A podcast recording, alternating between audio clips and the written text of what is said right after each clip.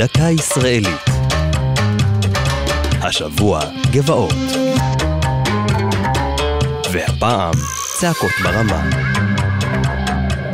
גבעת הצעקות שבצפון רמת הגולן לא קיבלה את שמה בגלל היללת הרוחות החזקות באזור, אלא משום שבמשך 40 שנה נהגו תושבי העיירה הדרוזית הסמוכה מג'ד אל-שמס לתקשר עם קרוביהם שמעבר לגבול באמצעות צעקות. במלחמת ששת הימים עברה מג'ד אל-שמס לשליטת ישראל, וקו הגבול עם סוריה נקבע עשרות מטרים מזרחית ממנה.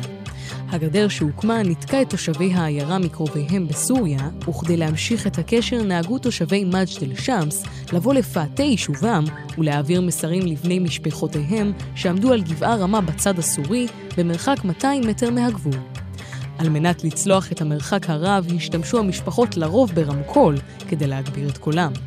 מלחמת האזרחים שפרצה בסוריה לפני כעשור הפחיתה את תדירות השימוש בגבעה להעברת מסרים בין המשפחות משני צידי הגבול. גם התפתחות התקשורת האלקטרונית אפשרה תקשורת יומיומית בין השכנים ללא צורך בצעקות, ומאז נותרה הגבעה הצפונית דוממת, מלבד ביום העצמאות הסורי, שבו היא שבה לשמש מוקד להפגנה פוליטית.